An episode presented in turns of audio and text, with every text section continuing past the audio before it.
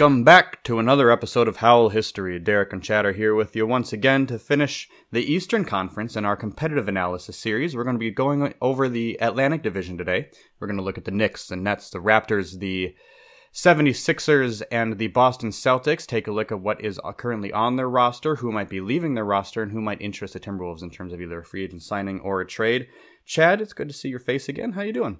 Good. How are you doing? I'm doing pretty well. Skype is fun for these. it's you know with work these days, like I feel like I'm just this is the only way I see people. It's just like floating heads Yeah. because it's just Zoom and Skype. Like I don't even see my friends now. The, uh, only way I see my friends is through Skype and I need to get some better background effects for this if we're going to keep doing this much longer. I, that would be fun. I should uh, dig into some of those myself. Do you use Do one of those. Do you use Skype for work or do you use a different tool? I use Zoom Okay.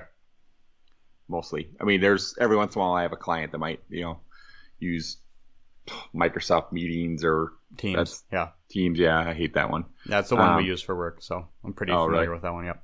Yeah, it's like I don't know. It, it might be because it's usually the client running it. Then if if uh, they're on that, but it's there's always some sort of quirk, and I can't troubleshoot because it's not. I'm I'm not on that end. hmm Um, so it's always like 15 minutes of wasted time just trying to sort through their their tools. the funny thing is, is we don't do it over Skype anymore because we're afraid of COVID or we don't want to leave the house. Is because even though we're both technically in the metro area, we're an hour and a half away from each That's other. That's true. Yeah. Yeah. we're in the opposite ends of the metro area. So it would be it would be tricky to uh, drive over to to your house to pop a microphone down and record these every twice a week. So It would be. Yeah. all right, so let's these dive. days, w- w- for a special occasion, maybe we'll have to do one. We we should we should do a uh, a draft night or something like that. Watch the watch the draft, record our, our thoughts as it's happening. Yeah. What? We, that's what we should have been doing in the days when we had like good draft picks. Not Right, like not in the nineteenth pick. like it's gonna be like anticlimactic because I won't know if it's a good pick or a bad Yeah. pick until the season starts. I've never heard of that guy. We're like, all right, I saw his name and he's uh, Yeah. what people think he's good, but I've never seen him play. Ah, jokes on you, Chad. I'm gonna make you a deep dive into all of these prospects over the next few episodes. Well, I like I like digging into those. Like, but I it's a, I always end up falling in love with a couple guys that the team never ends up Yeah. even picking. The one year that the guys I loved, so yeah, Okogie and Keita. I mean, I love both Okogie and Keita Bates. Yeah, so I, I had them on my list, which was, you know, like you and I have done that together, just the two of us for fun. Mhm. I'm picking guys like sleeper picks and whatever guys we like. I had them both as my sleeper picks, I- and I had like maybe four or five guys on my list, but those two were on there, and they were probably my number one and number two guys I wanted for the Wolves, and and it wasn't based off any sort of brilliant scouting or tape that I watched. It was mostly off of like reading what other people thought of them. And Yeah, absolutely. Really, really like these two guys. And then when the Wolves picked them, I'm like, oh my god, this never happens. Where they pick like one guy that I really want. I mean, the last time they did it was Rubio. I was like a Rubio Bobo when he was like, I mean, yeah, we everybody wanted Rubio. There was no chance we were gonna get him. Kahn pulled off the trade for number five, and then for a good 24 hours, there were just fingers crossed that he that because you that's where he was projected. You thought he'd fall to that point, but you yep, just yep, gotta get Rubio. yep. So Yeah. that was one where like where I was super pumped. I mean, but there was like the year we got love. I wanted OJ Mayo in the worst yeah. way. Oh my you know. god, yeah. And so there's so many things like that where good or bad. Like there's times where I the guy I wanted would have been better than the guy that the Wolves t- took, and um, but those were two guys, and, and those guys. I think Okogie's been, you know, I don't. I'd have to go back and look at that draft to see who was drafted after those guys, um, at their respective picks to see Mhm. if like how good or bad those picks were. But I, I enjoyed both of them as players, and I thought both of them were steals at the time, and you know neither of them became world beaters, but you know good solid players. They're going to have long careers, I think, in the league as just rotational guys. And um, anyway, so that part of the the draft I still enjoy, just trying to find a guy that I can like hang my hat on, argue with everybody why they're they're so good, even though they're not getting minutes, and then you know never see them actually play Yeah. a meaningful role. But so that's that's always fun. We'll we'll definitely have to do that. We will. We're going to deep dive. We'll take a look at some guys. I mean, and by deep dive, I mean we're going to read somebody else's scouting reports, watch a few YouTube clips. We're gonna we're gonna do this from the point of view of a fan. We're not like signing up for synergy here and paying the buck the big bucks. Do our power ranking. I mean, I will watch some YouTube clips, but again, they're mostly highlight Yeah. reels and stuff. If in like Rubio's case back then, he was playing international play around that time, so I was actually able to watch hmm some of his Well, games. Yep. Yeah, I think after the draft was an Olympic Yep. game, so I was able to watch his Olympic game, but we had already known he was going to be on the Wolves. But I was a Rubio fan from he was in a Slam magazine where um, what's his name? That Milwaukee point guard that was Brandon Jennings. Yeah. yeah, Where he was he- on the cover.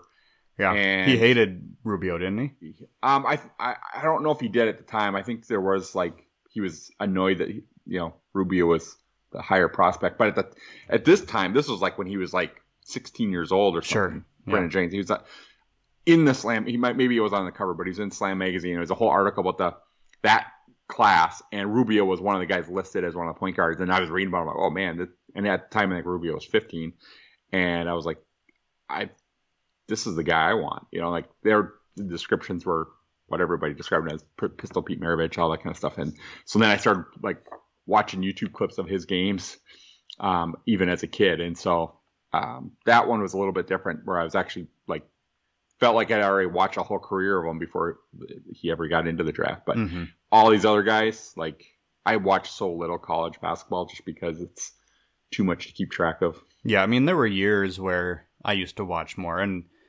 it seems like some of the guys that I did want that they ended up taking ended up not being anything. Like I really wanted, I was excited about Rashad McCants. I was a Court Carolina fan. They just won the championship, and he wasn't the top Carolina player even taken. But when they, you know, when the pick rolled through, I was like, yeah, Rashad McCants. I'm all for that. Getting him in the middle of the first round.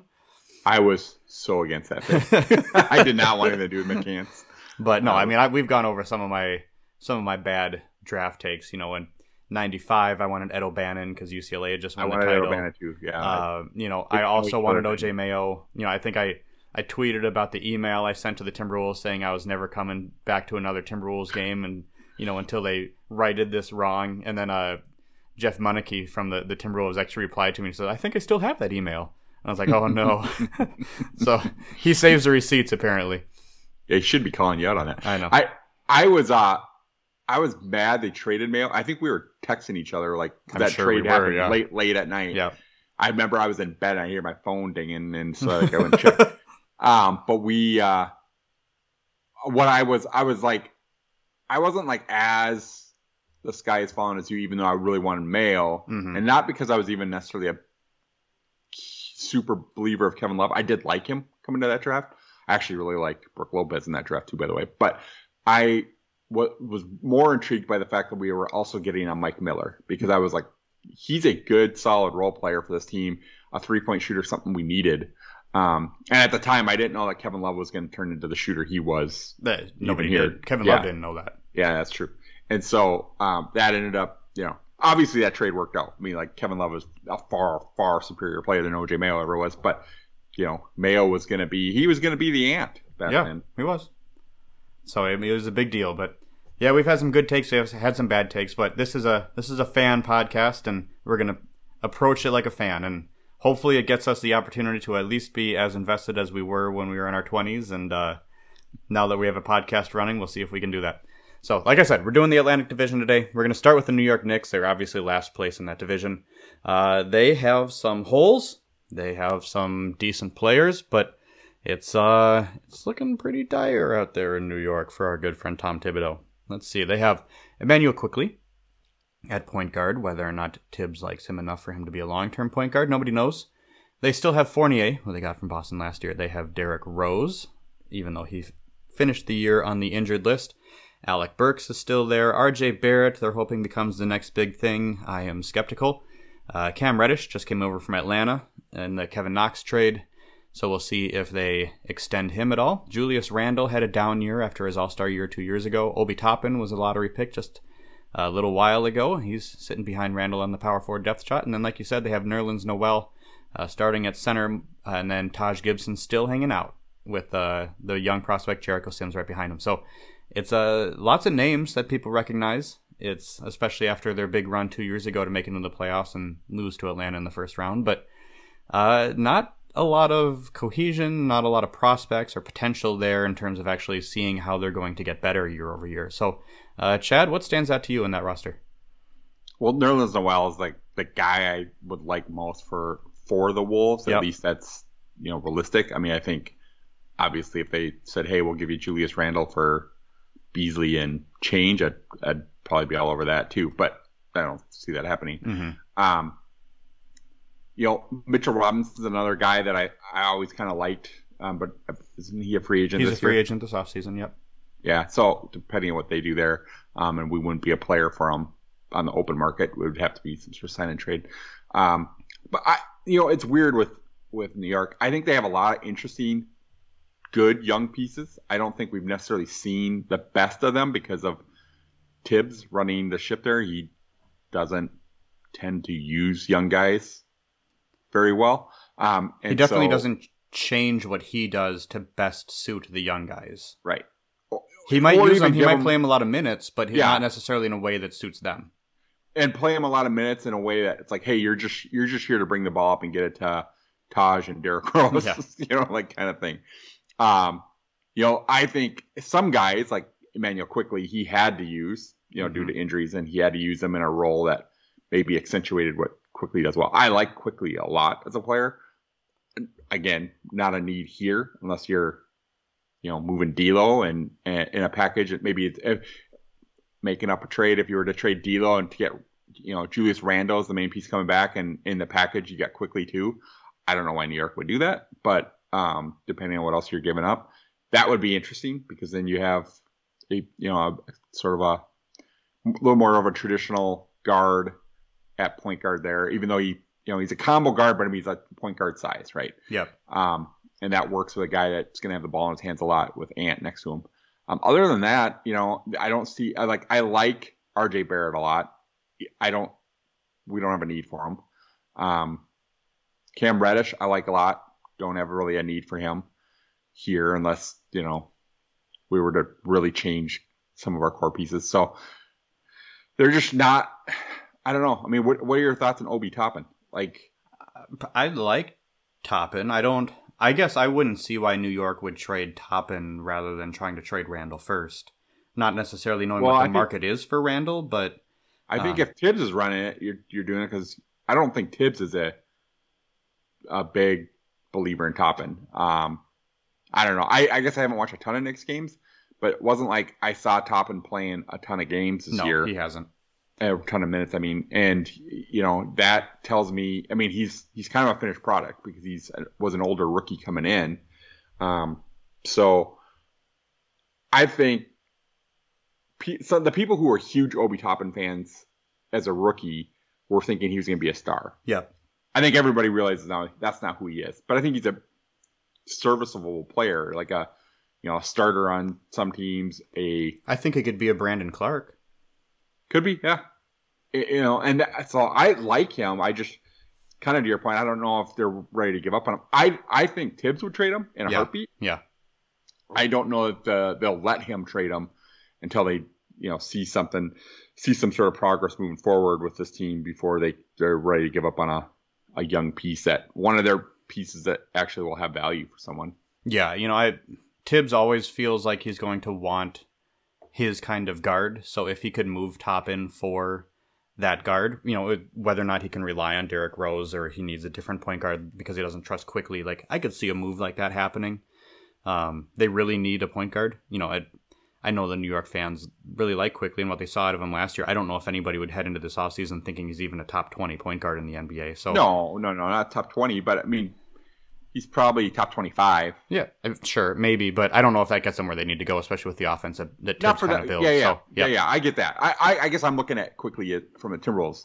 yeah, yeah. yeah. No, I, we we don't need Quickley. I'm just saying they would like to improve at that position, Right. So they would be willing to move a guy like Toppin to do so.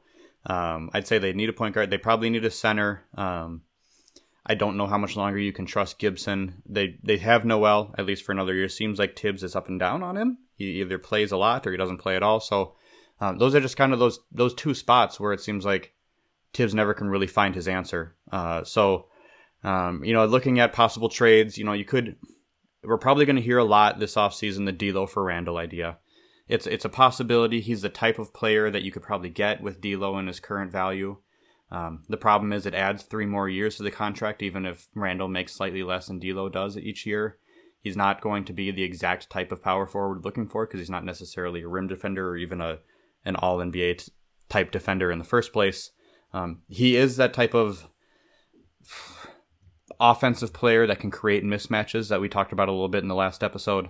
Uh, you know, with his size and his ability to handle the ball, he can do things that a lot of guys can't at that at that power forward position. But he's very isocentric, which once again isn't necessarily what we need. So if you're if if Connelly comes in and he's under the conclusion that we just need to get rid of D'Lo, and it doesn't matter if we could have max con- max cap space next year, and it's just we need a power forward and we've got enough at the point guard position, or we've got another solution there that we could go out and get.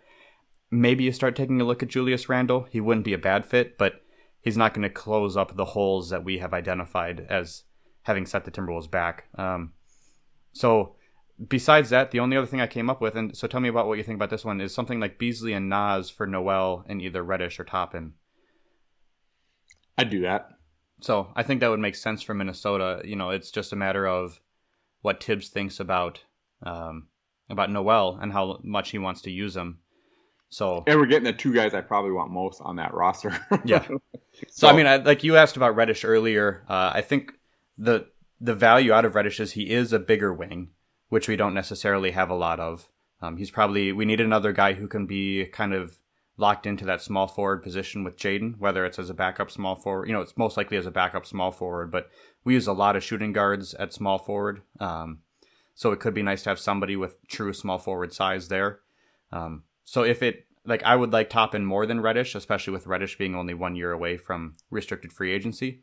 But if if they came in, they offered Noel and Reddish for Beasley and Naz, I'd probably do that.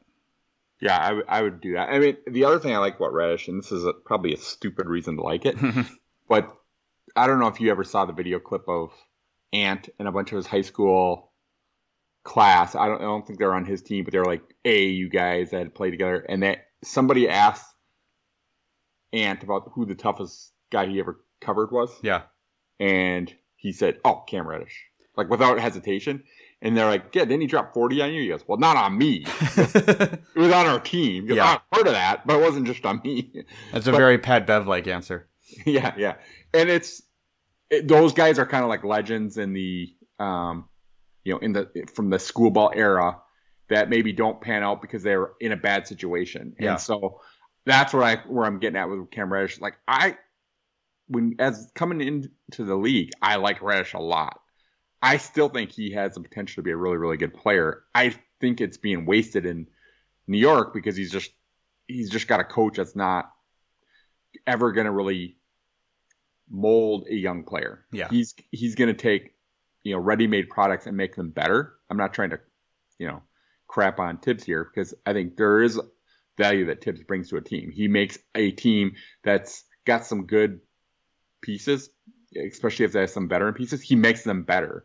Um, he, what he doesn't do is he doesn't make a young player become go from good to great. Mm-hmm. Like he's just not that you know um, that kind of guy. So I, I think you know, and and that maybe that's the case for Obi Toppin too. The difference with Obi Toppin is he is older. Like he's just, uh, you know, it's like guys, he's already 24. Guys don't usually get a whole heck of a lot better from the age of 24. Like they definitely improve, but they don't go from like being a borderline starter six man player to being a all star very often. No, no. you know.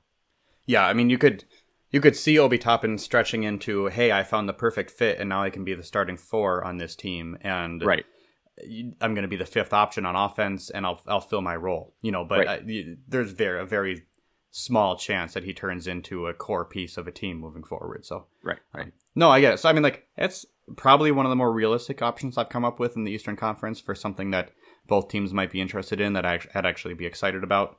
Um, D'Lo feels like he belongs in New York for some reason. I don't know why. He just seems like that would be a perfect place for him to go, where all of the the D'Lo stands are going to follow him, and he's going to get the the hype that he wants, no matter how well or poorly he plays. Um, maybe not wants. Wants isn't the right word. It's not D'Lo asking for this, but um, but there's there are a lot of D'Lo haters, there are a lot of D'Lo stands, and it just feels like New York's the perfect place for that. So um, I wouldn't trade him for Randle, but eh, it could make sense someday. Agreed. Yeah. So, all right, let's move on to the Brooklyn Nets. This is a weird team. It's weird to even figure out what they're going to need because they are so much in flux, 10 times more than the Timberwolves are. Uh, they have obviously Kyrie Irving at point guard For how much longer, nobody knows. Patty Mills is a player option.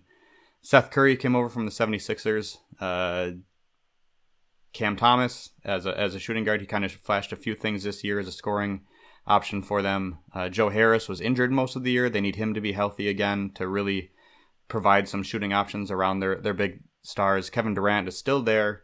You know, news coming out recently that he could be very unhappy with the team if they moved on from Kyrie Irving. So I don't know what that looks like in terms of uh, his long term approach to being with the Nets. And then Ben Simmons, who uh, at this point could could be their starting point guard, could be their starting center, could start a power forward. I have no idea how they plan to use him, what role he plans to be in. He hasn't played a NBA game in a year and a half, so it's hard to really know uh, what Ben Simmons is or where he'll be moving forward, or even what how he should be valued in terms of uh, trade ideas or how Brooklyn values him as a keeper, as a long term piece. If he was just somebody that they were able to get for James Harden so they could salvage that value and maybe flip him down the road, that, that could be an option. Or that maybe they do see Ben Simmons as as part of their big three. I I don't think anybody knows at this point. So it's just it's a weird team. I don't know where they go from here. But uh, as you take a look at the Brooklyn Nets, Chad, what are your what are your initial thoughts, at least in terms when it comes to the Wolves?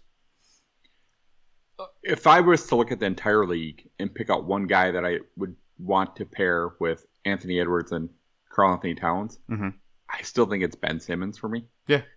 And so last year, in the summer, even when we talked about Ben Simmons, I didn't want to give up Jaden and D'Lo right. for Simmons if it included a bunch of picks. I was willing to to listen to either Jaden and D'Lo or D'Lo and picks, but not both. Now I actually think D'Lo for Simmons. I don't think D'Lo fits Brooklyn, so you probably have to get a third team in there. But a D'Lo for Simmons for player X, I think might work straight up now because Simmons' stock has fallen incredibly even farther than it was last summer, which is kind of weird. Um, but to your point, he didn't play it all this year, and so there's still questions about his desire, about his back, about all sorts of things. I'd still take a chance on that, um, but I don't know how realistic it is. Outside of him, I think Patty Mills is still interesting. He's older. I don't know. That we need another guy like Patrick Beverley, you know, in that that age range, yep. uh, but skill set. Patty Mills, like if we let's say we traded D'Lo in some other deal uh-huh. outside uh-huh. of a Brooklyn trade, and we needed another point guard here, it's a little problematic going with two guys in in their thirties. Um, but Patty Mills would be interesting, you know. Um, yeah, I mean, Britt wrote his article about the three things he'd like to see for the Wolves moving forward, and one of them was just leaning into Ant as a primary creator. And if you're going to do that, if you're going to put the ball in his hands more often, a point guard like Patty Mills makes sense. Yeah. And then last on that team, probably that I'd have interest in, I guess uh, two more guys. Nic Claxton has always been a guy I liked. Mm-hmm. Again, mm-hmm. he's not the the bruising sort of rebounder that we like, but he is an athletic rebounder. Yep. There um, rumors they were looking to move him at the deadline too. Yep. So he could be one. And then a guy that I think you and I are going to differ on a lot but a guy I've always liked is Andre Drummond. Um, sure. His stock has fallen enough where I, you're not going to get him as cheap as Brooklyn got him, but you know maybe you can get him in here, and I mean he's a rim protector and a rebounder, two things we really need. Mm-hmm. Um, would be interesting if he was the third big. I, you know, maybe you're you're in order to get him here, you have to get him convinced that he can start alongside KAT at you know at center, and maybe he's not playing typical starter minutes. Maybe he's 28 to 30 minutes or whatever it, the case may be, and Bandle's still splitting and still getting the same amount of minutes just off the bench. Um, but that would be an interesting guy, um, just because there's there's so few guys left in the league that are like an Andre Drummond, yep. who are that big. Um, and I don't know how like again we didn't get to see a lot of them this year, you know, because one, you don't get to see a lot of Brooklyn games unless you're watching ESPN and seeking them out. But it's not like we only play them twice. So um, he, he's he might maybe he's not as doesn't have as much left in the tank as I remember him having, but he would be a name that I would on this roster that I'd be interested in. Yeah, I mean, I, I you know, with with Connelly coming in as as the Pobo, I could see I could see a guy like Drummond having interest there. You know, he went with DeMarcus Cousins to back up, um, Jokic, you know, for the second half of last season, he took a flyer on the talent that was there. He's a he's a huge guy, you know, so it's not like he's afraid of of big centers, of big lumbering centers to you Yeah, know kind of fill drafted. Nurkic Yep. too. Yeah. So he's not afraid, you know, he's not running away from big centers. So I know that Drummond has always had a gigantic discrepancy between his stats and what the kind of the on-off numbers or the advanced metrics would say are his has has been his his contribution to the team. Um, I think some of that's a little unfair to him because Bad teams. well, they- they've been bad teams, but at the same time, it's when you have a guy like Drummond, you're going to very much just play in a way that is traditional to a guy like Drummond. Where I, you know, I don't know if you can do much more than be, you know, traditional pick and roll and have him play drop, but it seems like teams can figure that out, especially when Drummond's not Well, quite as yeah. quick-footed as you need him to be. But and and when you don't have anything else on that on your on that team to defend, and Drummond's the main guy. Like a bulk of his career when he's in Detroit, like who else are you going to defend in that team? Mhm. You know, and so to your point, like yeah, you can scheme for a guy like Drummond, and it's really easy to scheme for a guy like Drummond when Drummond's like option one yeah, and option one B. You know, so, So I think he had value both in Philadelphia and Brooklyn this year as a backup center, or even as a starting center in, in Brooklyn. Once he went over there, he can play around, you know, high high usage guys just as a a rebounder and, um, you know, big body in the middle. And if that's his role and it's going to be used properly against some teams, and he's just not going to play against others, I think that can be definitely be a value value piece. You know that the question to have or the, the conversation to have with Brooklyn, and it might be a very short conversation depending on on your thoughts on it, is whether or not you would trade D'Lo for Kyrie.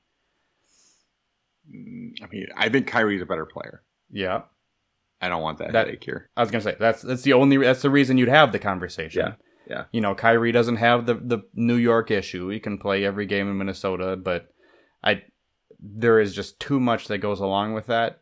I mean, he could have played every game the year before, and he didn't. like, Yeah. let's be honest, he's like- gonna leave for some reason or another. Absolutely. Yeah. Yeah, I just, I, I'm just not like, I, I, you know, I think Kyrie's a better player. I also don't know that he's a better fit. Mhm. Um, again, kind of like we discussed when we talked about Zach LaVine in that conversation in the last episode.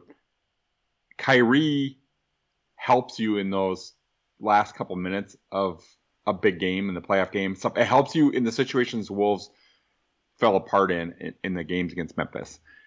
The other 40 minutes of those games with Kyrie and your and you have KAT and Ant, and I'm not even gonna like Kyrie's right in that same class of offensive players, those guys, if not above those guys. But I don't want him getting the lion's share of the the shots hmm when you have a 20 year old or he'll be 21 next year, you know, phenom like there, like that you're trying to develop for the future. I mean, when Kyrie's already 30 years old, you know, so that's the other problem with it all. Um, I, I guess it's it's tempting to take a flyer on it because you're like, okay, well now you have a legit top 10 type player that you're pairing with KAT, who's a top 15 type player Yep. in my opinion, and Ant, who is a potential top five player somewhere down the road, but you know this year maybe a top 20 player. Um, it's interesting, you know. Now Yeah, it's, you really it's going to tempt anybody, right? yeah, yeah, Yeah. But I, I, I worry that you fall into the same trap that Brooklyn fell into, hmm um, which is you just bring in a big names, not even like forget the Kyrie weirdness, just uh, just pairing three guys, or let's, let's look at the Lakers, the trap the Lakers fell into. You just like okay, we're just gonna take all these big names from these other teams and we're gonna throw them together and let them figure it out. Well, that that's not how basketball works, Yeah. you know, and um, I, that would be the other problem there. So I that's a really tough one. I don't think it's something that'll come up because to your point about Kevin Durant, I don't think Durant's going to be cool with playing with D'Lo in Brooklyn, and and they're going to do whatever it takes to keep Durant happy. Yeah, it's going to be a weird one. Like I could, I could talk myself into Durant, Simmons, and D'Lo. I think they'd be fine No, together. like I just uh, not not not as a, like from a evaluation perspective, but like if Durant can look around and say, "I still have Simmons and D'Lo," and like I could see that being more of a reason for him to to stay, you know, with Brooklyn than Um, if they were to like, if if they decide they have to move off of Kyrie, I think that's the first thing that has to happen. And there have been plenty of conversations around that, you know, especially with the comments that they want guys who are going to be there every day, who are going to be committed to the team, that type of stuff. So if they decide they're moving off of Kyrie, I could see it be much more realistic that they want to keep Simmons and trade Kyrie for somebody a replicable point guard in that position, more so than just getting off of Kyrie or you know getting out of the Kyrie business and then still trading Simmons for somebody like D'Lo plus you know whatever happens to be. So so, so, so say it's like Westbrook from LA, Kyrie for Westbrook or Kyrie for D'Lo. Who do you think Durant would rather play when he once upon a time played with Westbrook. At that, I, I guess I would predict D'Lo.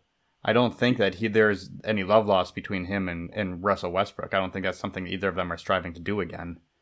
Um, yeah, I don't know. I, I part of me thinks that he might want to play with with Westbrook again to kind of kind of like the Shaq and and Penny that mm-hmm. never the reunion that never happened. Um, I don't know. Maybe not. I mean, I, I don't know the answer. I'm just yeah. That's why I asked. Is like that's the equivalent of what the deal would probably be. Like those might be the two options you have. Right. You know, right, right, may, maybe Portland comes in and says, "Well, we'll give you Damian Lillard." You know, but I don't know why because you know Kyrie's not much younger than Lillard. Um, so like that doesn't really help them for the future or now. They're still in the same position, so they're going to do whatever they can to build around Lillard. I so yeah, it's interesting. I I think to your earlier point though, just the three of them, I think D'Lo that would be a perfect fit for D'Lo mm-hmm. because you have Simmons handling the the defensive duties, can be more the distributor so that that D'Lo can play more off the ball.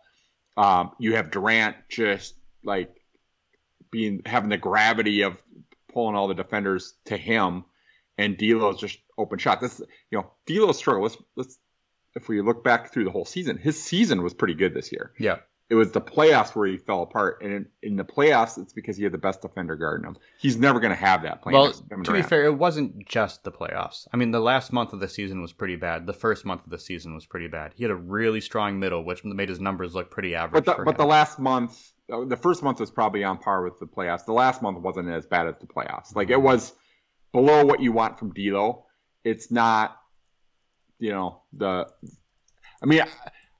I really, you look at his numbers, I don't have a problem. It's kind of like when we talked about Malcolm Brogdon, which it, it, when people talk about him in the trade, I, Brogdon's not any better than D'Lo. In mm-hmm. fact, I think he's worse. But people have this sort, sort of romanticized version of that because they didn't watch him play 82 games. They watched him play four games, five games, whatever it is that people saw him play. And I think that with D'Lo, like his the things he didn't do, it's really more that people can't get over the salary part of it. They're like, oh, well, he's a max player. He needs to be Kyrie Irving. He needs to be Damian Lillard. He needs to be one, one of these guy, other guys that are getting a similar salary. And that was never going to be who D'Lo was. Like, um, so I just, I don't think D'Lo's season was as bad as I think it was really just the playoffs that are sure. the, the hangover. I mean, so in the month of March, D'Lo shot 37% overall and 27% from three like for the entire month. Uh, the shooting's the least thing I care about on there. What's his assist and turnover? 7.6 assists. That's good. 2.2 turnovers. Yeah, I'd take that. 13 points and 7 assists. That's that's what we're 7.6 assists. It's almost 8 assists. Yeah. Yeah, for this team, I don't want I don't want D'Lo to be a 30 point per game scorer with Anthony Edwards and Karl-Anthony Towns on the team. I just don't. I, that's why I said I would take Ben Simmons would be the perfect fit because would you take Ben Simmons as now obviously Simmons is getting more rebounds and more assists, but if he's only averaging 13 and a half points, 14 points a game, if that shooting percentage was at 50% instead of at 36%. Yeah, I mean you're so hung up on the percentage. I like I'm only hung up on it's at how many shots per game. You know, is he taking 12 12, 12 field yeah. goals? Yep. Yeah, big deal. Beasley takes that in 5 minutes. Like I'm not it's just not that important to me in the grand scheme of the game. I'm more I'm more concerned with a guy coming in like a Kyrie, like a Westbrook, who's going to insist on 25 shots at 36%. That's more problematic. Yeah, that that is more problematic. I'm not saying I'd rather have Westbrook. No, but if somebody's going to score 13 points, I'd rather have him do but it that's on for a month. shots. That's for one month. He had 17 points a game for the season. To be fair. Sure. Yeah. Yeah. Like, so we're if we're talking about a season stats, I'll take that. Yeah, I'm just saying it wasn't just the playoffs that were a problem for I, D'Lo and I didn't. year. I'm not disagreeing with that. I'm just Yeah. saying that wasn't as bad. His last month wasn't as bad as the playoffs, right? Yeah, I mean, the playoffs it's magnified because you're like, we need a third person to step up here, and everybody expects it to be D'Lo because of his salary, hmm and he didn't do it. Like, like for example, Beasley's the fourth highest paid player on this team, Yep. or no, he's third. He's still higher paid. Oh yeah, he's higher paid than that. Yep, you're right. yeah. Nobody said anything about Beasley's bad games. No. You know, it's just weird to me. It's the same thing that happened in Philly. Nobody talked about Tobias Harris's bad games last year. They only focus on Ben Simmons because Ben Simmons, everybody, because the fans were wrong about the guy, they're going to crucify him. You know what I mean? Like they, the fans projected him to be this like player that he wasn't. They projected him to be a 30 point per game guy. And I'm talking about Simmons. Yeah. And so it deals like everybody. Well, the fans expected D'Lo to be the, you know, Steph to Towns' KG, and he wasn't. So they focus on his deficiencies and not Beasley's deficiencies, who was even worse. Sure. You couldn't even play him. You know. In the Philadelphia example, I am more concerned about Tobias Harris's issues than I was about Ben Simmons's because Yeah. he's making thirty-seven million dollars a year. yeah. It's the same thing. I- It's my same issue I have with D'Lo. If you're going to be th- at that price range, I can find better uses for that. you, you got to make. You got to. You can. You can spot better players at that price tag on another roster. You can't trade that player for a better. I can't anymore because D'Lo was so bad. And you couldn't with Tobias Harris either. Th- Nobody else was gonna even before the playoffs last year. Nobody was gonna like call up Philly, Philly and say, "What can what can we give you to take Tobias Harris?" You No, know, I, but that doesn't mean that I need to be happy with D'Lo. I'm not. I'm not. Yeah. I'm not saying you have to be happy with you. But our our conversation was around the like the whole how Kyrie and and my point is having another guy that's going to take 25 shots on this team. Yeah. To me, is worse than a guy that's going to take 12 and shoot 36 percent. Because that guy that shoots 25, some nights he's going to be on fire, other nights he's going to shoot you right out of the game. It's exactly what Ant does. One, one night he's the hero. The next night nobody talks about it because he's 20 years old. We're going to, you know, nobody's going to like crucify the kid. Mhm. But there's there, there was more games lost because of Ant's play than there was because of D'Lo's play. Even if D'Lo was playing worse, more sustained games, Ant, like if in those stretches where he just goes one for 12, that game's over because of that. You know, we don't have those kind of moments in a D'Lo game. Like, and I don't have all the games like off the top of my head, but if we went through all 82 games and looked at like their individual play, I bet we could find more games that Anthony Edwards cost us than D'Lo cost us. And if that is still happening when Ant is on a max contract at 27 years old, I will be just as annoyed with Ant as I have been with D'Lo. Yeah, I, and maybe his his personality and stuff. I think will also play a big factor in that. Like Rubio, you were less, and I love Rubio too, but you're not going to be as critical about Ricky Rubio's play because you like he's a likable guy. D'Lo I doesn't was last year. We talked a lot about how we just wanted to pretend it was a completely different player so we could criticize Yeah. him because it hurt our feelings to criticize who Right. ac- the actual Ricky Rubio. Right. Like so he the was rhetoric was completely different. It was it's a lot easier to say, well, we got to just trade D'Lo. We got to do this with D'Lo. We got to like he's awful, and you you won't say that about Ricky Rubio because you're giving him like the preferential treatment because he's like a fan favorite. Yeah. that was Richard Rubio. Thank you very much. All right, anyway, we've exhausted too much time on Brooklyn. And we're going to probably have the D'Lo conversation four more times before this offseason is done and anything happens or does not happen. So let's move on to Toronto, a team that has a lot of players I think both of us like, but proves difficult to come up with trade ideas for. So let's see. They have Fred VanVleet, who I think is a, a fan favorite, uh, especially around here. They have Gary Trent Jr. at shooting guard. They have OG Anunoby at small forward. Scotty Barnes, their uh, star rookie from the past season at power forward, and Pascal Siakam most likely starting at center. Um, they are the the odd team, you know, one of the few in the league that just tries to go. We're going to put four or five guys that have six nine that are six nine with seven two wingspans on the floor at the same time. It doesn't matter if we have a traditional center. It doesn't matter if we have a traditional shooting guard. We're just going to confuse you. We're going to switch everything, and we're going to make every last minute of this basketball game hard on you because you know they got Precious Achiuwa coming off the bench. They just it's Ujiri has a, a type that he goes for, and he's kind of cornering the market on it. So Uh, Chad, they, they need a bench, but besides that, what else do you see on their roster? I mean, they have a lot of guys I'd like. They don't have a lot of guys that are gettable or and or fit on this team. Right. Um, you know, I Chris Boucher was one of those guys that we've talked about in previous episode as a potential target who I do like, probably better than you. Um, you know, I mentioned Siakam. Like, if they're, I don't know what Toronto's going to do. Like, I could see Toronto going to a full rebuild and going younger since Siakam is already 28. But what do the Wolves have to get him? I, nothing. Um, yeah. They're going to get better offers for him.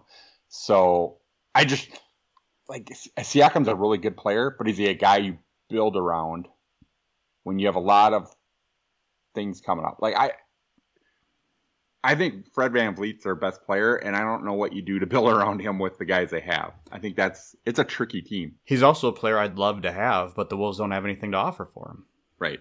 So it's it's a weird. Like I I would love Van VanVleet. I love Gary Trent Jr. I love Anunoby. I love Scotty Barnes. I love Siakam. I'd even love Achiuwa on this roster. I just, but we unless we're gonna give up, like Achiuwa is probably the most gettable because he's probably not the only one that's not a starter for them. But in order to go for a prospect like that, we're gonna have to give up a guy like Jaden to make them even interested in it. Which, why would we make that swap? That just, I mean, maybe one of them ends up being better than the other long term, but we're gonna ride with our guy, even if the Toronto people would ride with their guy. So, um, I just I don't see how the rosters would match up in terms of like they just don't have that one glaring hole that you know if we just had that one player we could fix it and then get one of their guys. It, they have a starter at each position and whether or not they want to package a couple guys for a, a superstar or they want to, like you said, go younger, they could do that. But we don't have a superstar to trade. We also don't have a top prospect to move. So, and I mean, and I love I've loved VanVleet since he was a backup mm-hmm.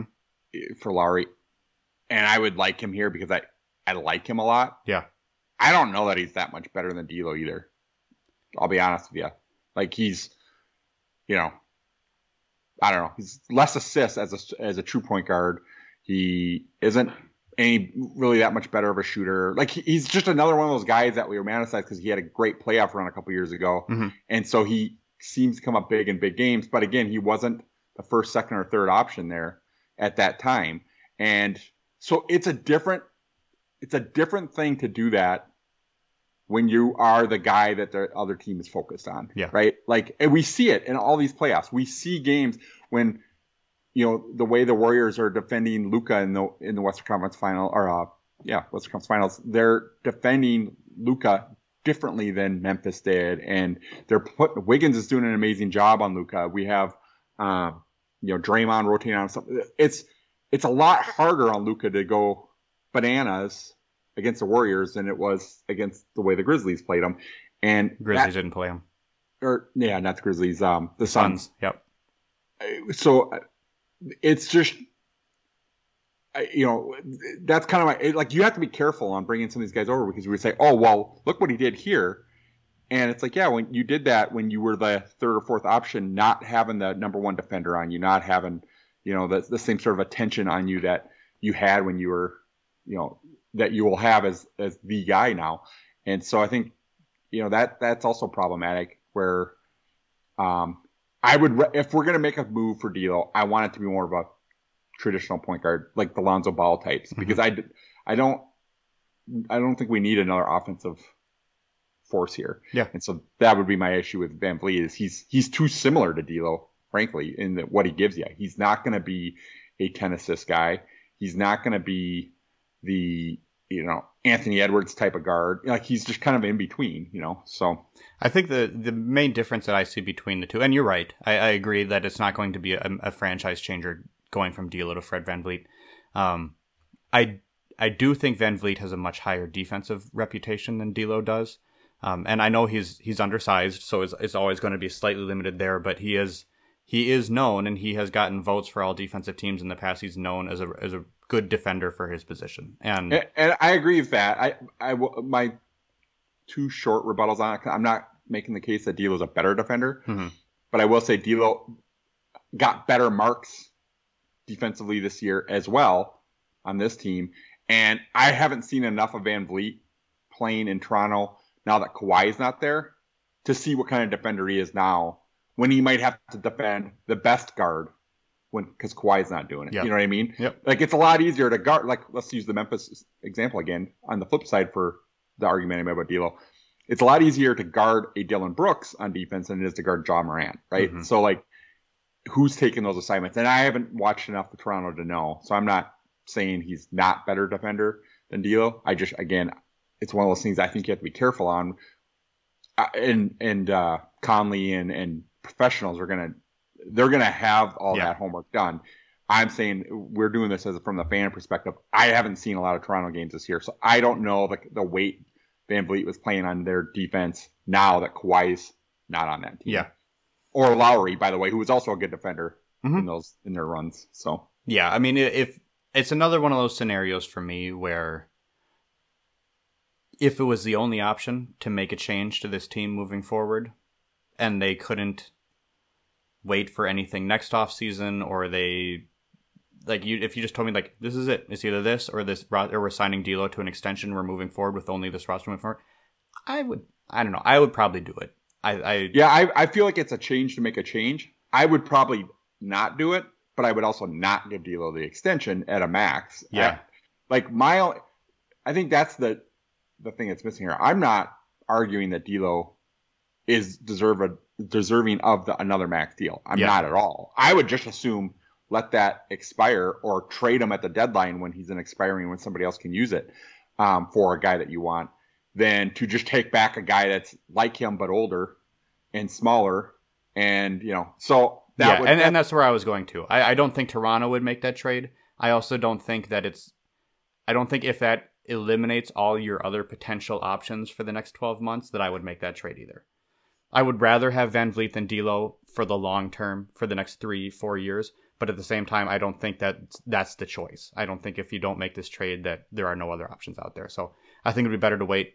Um, like I said, there are other guys on that team I'd love. They're not going to part with Anunoby. Everybody wants an Anunoby. Scotty Barnes just got there. Um, maybe that is that the one interesting thing with Anunoby is that that was the guy Connelly was targeting in yeah, the draft. he tried to get up for him. Yep. Yeah, and they thought they had him very similar to when uh, Rosas traded up to get Garland, and they got scooped the pick before. So Yep. who knows? You know, maybe he comes in and it's like, okay, that's the target. That's the guy I'm going hardcore after. And maybe he gives up more than we're comfortable with to get him. Um, I would be upset if they gave up Jaden to get him, but I could. yeah, see- that's that's not the goal at that point. The goal is Jaden and Anunoby. right, right, right. Yeah. but I could see Connelly coming in and not Connelly's. You know, Yeah, he doesn't have any relationship with these guys. Yeah, he Yeah. might not be as enamored with Jaden as as we are. Although I, He's got Chris Finch there though, so he's going to hear a lot Right. about it. Yep. Yeah. So, um, like I said, Barnes isn't going anywhere. We've talked about Siakam. That would be a tricky proposition to come up with anything that makes sense there because we're not trading KAT for him, we're not trading Ant for him, and D'Lo and for Siakam doesn't make any sense for either team. So, um, so we're gonna move on. I, I, I would love to spend more time on that, but it's not to be a two team trade. Uh, 76ers, ugh, another team that is in flux, but who knows what you would do, what, what they're to do, what you would do in, in communications with them. Morey's sitting out there. I'm sure they've talked with each other over, plenty over the past 12 months and all the conversations about the Ben Simmons deal. So Philadelphia knows what Minnesota, at least before Connelly got here, was willing to trade. Minnesota knew what Philly was willing to trade, and they know the value they have on these players. But uh, nothing's happened yet, and uh, uh, that's a weird team, man. and there's new rumors about Matisse maybe being available. Yeah. Uh, again, he's one. Of, uh, I keep saying it about like he's the type of guy that I wouldn't mind having if other moves happen first. Um, Yeah, I wouldn't don't- commit to him any more than Philadelphia has, though. I wouldn't say you're going to come in as our starting small forward because he's still like he hasn't shown that if the right player steps in in front of him, he's not going to become an Okogie. but I don't know that he's also demanding that. I'm just saying that as a role, like you know, last or two episodes ago when I was talking about uh, when we were talking about Connelly, Mhm. and one of the things I liked about Connelly is he he has a knack of finding these guys that are underutilized. Yeah, um, like a Bones Hyland. eh, When he Bones was looked at as just a scorer, and he drafted him, and he became like a pretty well-rounded point guard um, as a rookie. Maybe that maybe that's uh, Matisse situation too. I don't know. I'm just throwing that out there a guy I like. Doesn't fit this team now, but I could see being a guy that maybe Connelly is like, well, I see there's talent there. I'm gonna figure out how to use them. You know. Yeah, I, Um, I- there's The possibility. rest of the guys, that, yeah, the rest of the guys on the team. I mean, Maxey would be great, but he's not gonna no, be gettable. not going anywhere. Um, and you know the rest. Of, there's nobody else on the team I even want other you know Embiid, but he ain't going anywhere. Right. Um, James Harden, I don't want any part of. Um, I mean, just, just like just like Julius Randle, there's going to be the D'Lo for Harris. People who bang on the table for D'Lo for Harris, but I don't know anybody, even the worst D'Lo haters. I can't imagine any, any Yeah, of the D'Lo just- haters are going to want Harris. it's going to present similar challenges to your roster as as Julius Randle would. He's going to be older. He's going to cost even more. His contract isn't as long. It's only one more year than D'Lo's, but still that eats into your cap flexibility next offseason. By the time he expires, and Anton and Karl are increasing, so it just And like, he's nowhere good as Randle. I don't think. Uh, I well, I've I've never been a Randle fan, so I might have have tainted lenses on this one. I'm not even a big Randle fan. That's how low I am on Harris. I just, Yeah, I I, I just don't think there's anything Harris does that's that special. I, I think he's a, you know, I think he's a borderline starter. that's what I think. I think he's Obi Toppin. If you're asking me who I'd rather have, now obviously Obi Toppin's got the benefit of being five years younger. I'd rather have Obi Toppin. I really would. I just am not. at 38 million. No, I mean, I'm just talking players. I, the salaries mean nothing to me. Cause I know gonna- the salaries. no, Of course, the sal- like the salaries have to mean something, though. But like you're not going to get them without giving up the similar salaries. Yeah. Right. So it's to me that's why the salaries don't matter. If you tell me would I rather have I I think anybody in the or- world would rather have Obi Toppin on his current contract versus uh, not, Tobias but- but- Harris on his current players. contract. That's what I'm saying. I'd rather have D'Lo than Tobias Harris every day Yeah. of the week. Like I I wouldn't take I wouldn't trade D'Lo for three Tobias Harris's at the same price. Like I just th- there's just no value. That's the point that I mean on the salaries is like you're not getting you're you're not paying the 35 million dollars to Tobias Harris without sending out 35 million dollars too. Yeah, no, I get that. So it's like that's why it's moot to me because the same thing with Obi Toppin. Like if you're if, if you're getting Obi Toppin for Tobias Harris, you're still sending out 35 million dollars worth of salary to get him. You know, so that's why it doesn't matter to me. I don't. I'm not saying it doesn't matter. If, like if I'm running the team, obviously the salaries matter. But in terms of what they're giving, I have to give up that much salary to get that player back Mhm. anyway. So at some point, the salary sort of moot. You're just like you just got to look at it from a basketball point of view first, because otherwise you're not making the trade anyway. You know what I mean? I mean, uh, uh, from a roster construction, the only point I'm making is that I would, yeah, I would obviously rather keep D'Lo and trade what it takes to get Obi Toppin than trade D'Lo for Tobias Harris. I agree with you there. If I have to trade D'Lo for one of the two of them, eh. Yeah, and, and when I when I brought up Obi Toppin, I wasn't bringing it up from the salary or that trade. Yeah. You were saying we, about whether or not Tobias Harris was as good or not as Julius Randle. Yeah. And I was making the point that Obi Toppin to me is a not as good a player as Julius Randle, but I would rather have him even than Tobias Harris. Yeah. That's the I don't mean it as a trade because I know that it, Yeah. salaries. So I, but like I think it just goes back to the people who are saying trade D'Lo. Harris is going to be Harris and Julius Randle are going to be the options that you're looking at if you're looking for a one for one trade. So it makes trading D'Lo very, uh, as we've discussed many many times, like there's just no simple solution for trading D'Lo. No matter how many times we bring up his name in these conversations, these are And the guys you're looking at. Exactly, and that that's where I'm coming from on the D'Lo. It's not that I'm like clamoring to keep D'Lo. It's Yeah. I'm clamoring to keep D'Lo over any of this other trash. I just don't want like none of those guys are as good as D'Lo. They just No. aren't as good. Like I, I don't think Randle's as good as D'Lo, and I don't think Tobias Harris is close to being as good as D'Lo. I like I, I think Philly would trade Tobias Harris for D'Lo tomorrow if they could. You know, especially because they realize Harden's going to be a mess. hmm Um, I mean, they have a ton of guards, so they need some balancing to do. But you're going to get a lot better power forward for Tyrese Maxey than you are for Tobias Harris. Now, let me ask you this. This is just a purely hypothetical.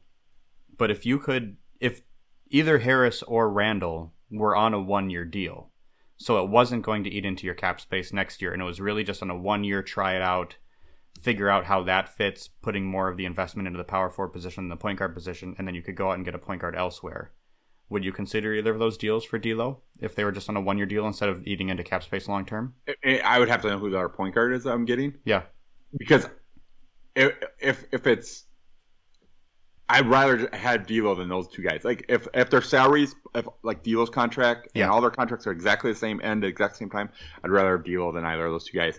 If if the question is Julius Randle and um who we talked about on the Brooklyn Nets, uh, Patty Mills, Yeah. or D'Lo and who's a power Nick- forward that I mean, let's say I know you liked Claxton, but yeah, that's a little unfair. it's got to be a Yeah. Because I'm gonna pick that one. But if it's if it was um, who, like God, who'd be a good power forward equivalent? I don't know.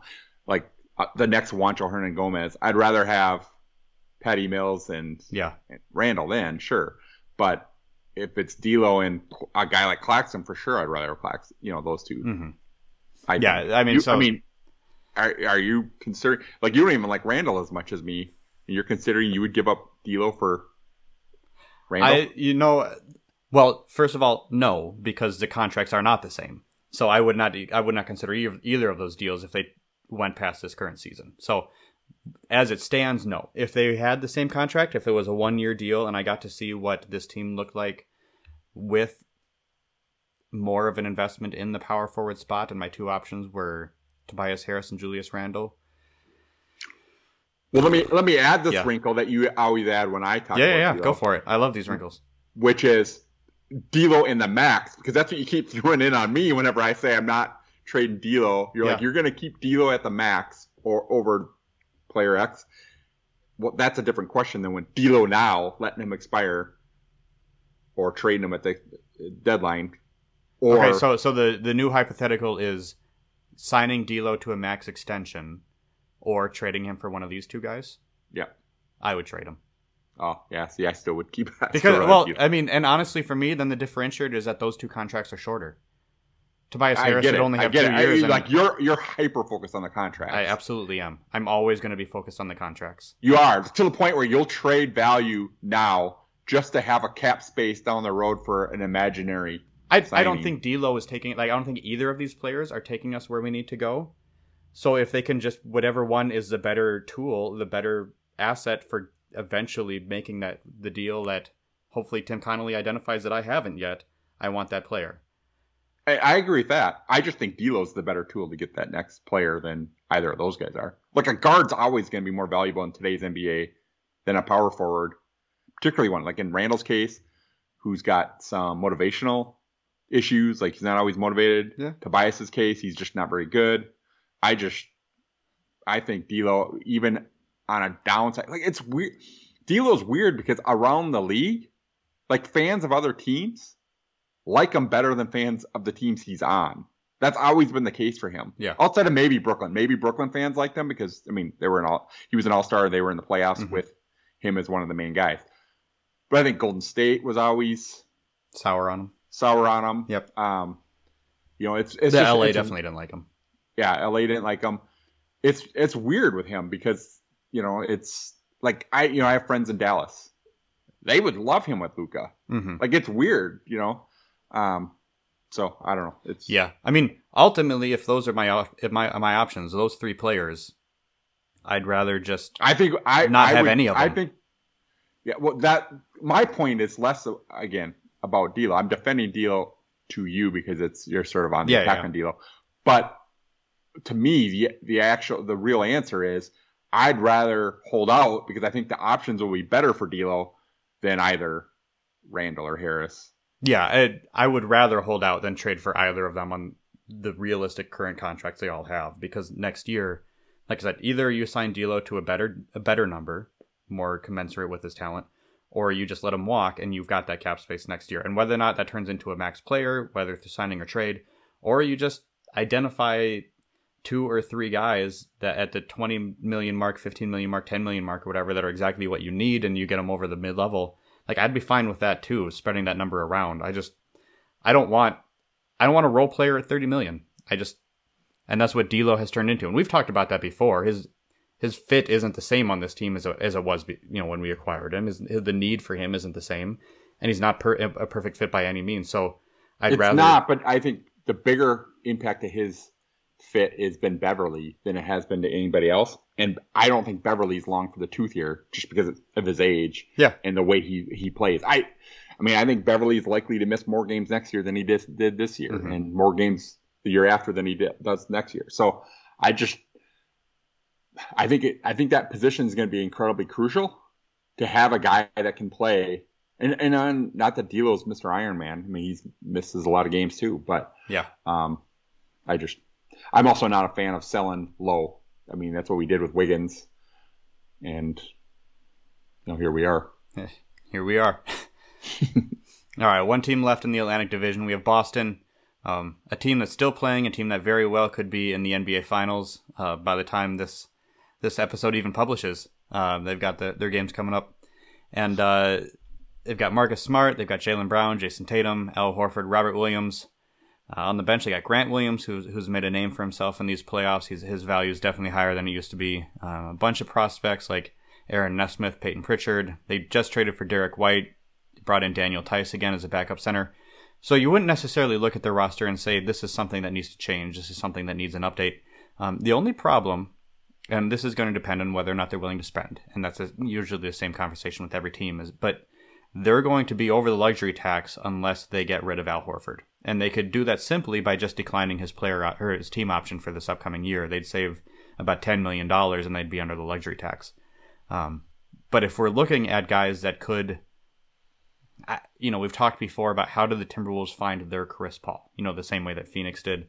Horford is longer in the tooth than Chris Paul was before he got back to Boston when he was spending time in Philly and OKC. I don't think anybody would have ever said that he's worth, you know, his current contract anymore. But, um, but he's a guy that has a relationship with KAT. He'd be a, a really great fit at that, you know, as a veteran coming in, especially at that power forward spot, kind of the, open opening that we have. So um, if I'm gonna do any in- interesting deep dive or trying to problem solving, it's going to be in a way to see if we can figure out a way to to let them trade Horford and still save the money they need to trade rather than just cutting him outright.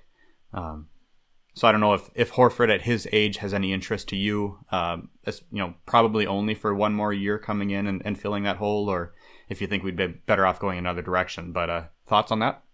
Well, I love Horford, and I think he's been huge in the playoffs this year. Like the games that Boston have won mm-hmm. has been largely because Horford was hugely impactful in those games. That being said, I'm going to pull a Derek and say not at that salary. like he makes almost as much as D'Lo, and has been more of a role player over the course of 82 games. He's had a good playoff run, but over the course of the season, he hasn't been the same level of player that he has been in the play. Like he's the reverse of D'Lo, I think. So um, I get it would be for one year. Again, I don't think Boston's letting him go because they're not in the Eastern Conference Finals without him. Yeah, I don't think um, they're not on the precipice of the finals without him. I don't think.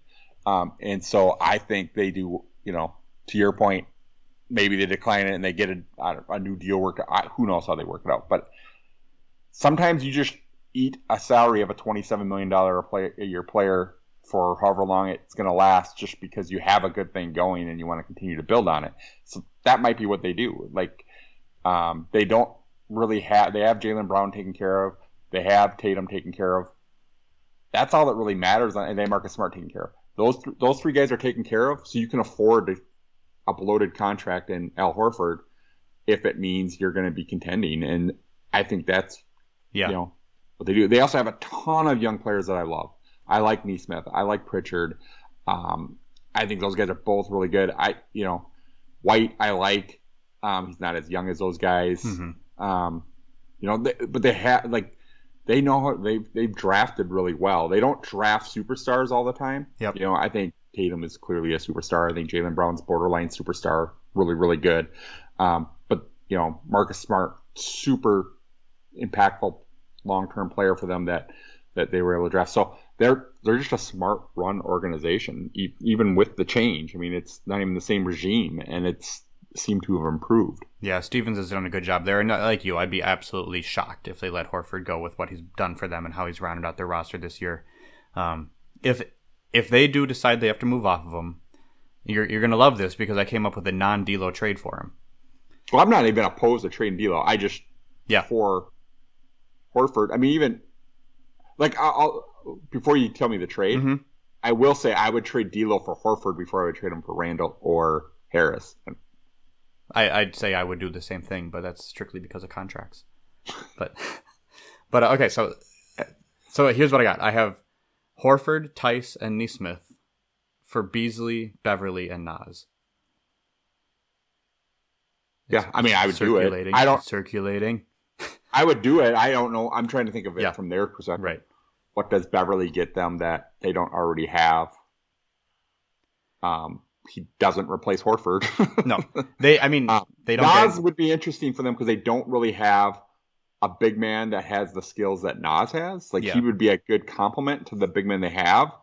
Um, he, I he'd, guess re- he'd replace Theis in their lineup, which I think would be an equitable trade, um, especially with how much Naz makes. He, he'd fit in really well there. They and like they can said- hide him on defense because they have Yep. everybody else on that team is a defender. Um, So Beasley replaces Nesmith as what was supposed to be their, their knockdown shooter off the bench. You know, I, I think he'd fill that role really well, especially with Tatum and Brown as the other wings. Um, and Beverley is just kind of whenever you bring Marcus Smart off the floor, you bring in Patrick Beverley. And uh, you know, I, I I'm not saying it makes a ton of sense for them unless they are they have decided that it's either trade Al Horford or cut Al Horford. If they're just trying to duck the tax, then it could be an option. But but once again, this is going to be depend on another team valuing money over over success, which you know helped the Timberwolves when the the Nuggets let Connelly go. So fingers crossed, maybe they can do it again. well, and, and I mean, I could see Horford being a guy Connelly be interested in because he it's kind of like the Millsap move he made in Denver. Yeah. Um, you know, so he I could see him going after a veteran big to help his, you know, premier big man, which is what he'll be doing here, just like he did with Jokic in Denver. But um, yeah, I just I think prying him away from Boston's gonna be the hard thing because like. Not only that, the fans I think would riot at this point. It would be tough. that would be really tough. yeah, he's you know, expe- you know they've done this a couple times. Like they traded Tyson and they had to go, and get him back, and and he was a fan favorite as well. You know, like it's Marcus Smart. There was rumors that they were talking about trading him, and the fans were like throwing a hissy on Mhm. Twitter and stuff. Then just over rumors. So uh, there's certain guys in Boston you just can't move. Um, and they're a fan base that I think probably overvalues their own players, like many fan bases do, but them more than maybe anyone. Um, but for good reason in their case. Like they're really good. They're the best all around team in the playoffs, I think. Yeah, they're. I would pick them. I mean, if if they have been eliminated by the time this episode's published, I, I apologize. But I, at this point, with knowing what I know in, in these playoffs, I would pick them to win the championship. Yeah, I mean it'll be an interesting matchup, assuming that it's the Warriors too, um, because it's like the matchups are really intriguing to me, like the way that those teams match up. hmm And they're, you know, the unfortunate thing in the West is that Luka doesn't have. If Luka had one of the teammates that Steph Curry had, Yeah. it'd be a completely different series. But part of the reason why Steph Curry has the teammates he has is because Steph Curry made them so much better because of the gravity he attracts himself, and those guys were able to develop together over all these years. And he is a unselfish superstar in a way that not many superstars are. Um, so I don't know that those guys would be as good with Luka as they are with Steph either. It's it's a weird Yeah, player development doesn't happen in a vacuum. You can't No, look at what happened on one team and assume it would happen the same somewhere else. The the same conversation we've had about Andrew Wiggins. You can't look at how he's doing Yeah, in yeah, Golden well- State and and know that he would have done the same thing for Minnesota, or that he even would have had the opportunity if they had given him every every asset at their disposal. Which, to be fair, they did for many years. So Yeah, I, I mean, I think Wiggins' case, you know, we touched on two episodes ago on two, is just, you know, I don't think it's that different than what he was here anyway. He's had a couple good games. I think the the one difference that he's been markedly better is on defense. Mhm. But he has he had those moments here too where he had so like it's it's different in a series because now he has like a guy he can focus on and be yeah, like challenged to defend. Um, so that is a uh, the, maybe we would have saw that in the Memphis. I don't know who he would if he if Bane would have been the guy he would have been on, for example. Um, so I you know, but like he's had games where he didn't explode either for points. You know, like yeah. game four that they lost, like he was like he was a world beater in that game. Well, we can we can rant on Wiggins, we can rant on D'Lo some more, we can disagree about how much contracts matter, but I think we've reached the end of our rope here. We finished the Eastern Conference, which means we uh, get to come a little bit more closer to home with the Western Conference. We'll start up that in our next episode. But uh, thanks for joining us here on Hollow History. We appreciate it. We've been having a lot of fun getting back into it, getting some of these episodes out during the playoffs. and just uh, taking a look at where the Timberwolves might go from here with uh, Tim Connelly in charge. So, Chad, thanks for joining me. Hey, have a good night, man. All right, I'll talk to you later, buddy. Later. Bye.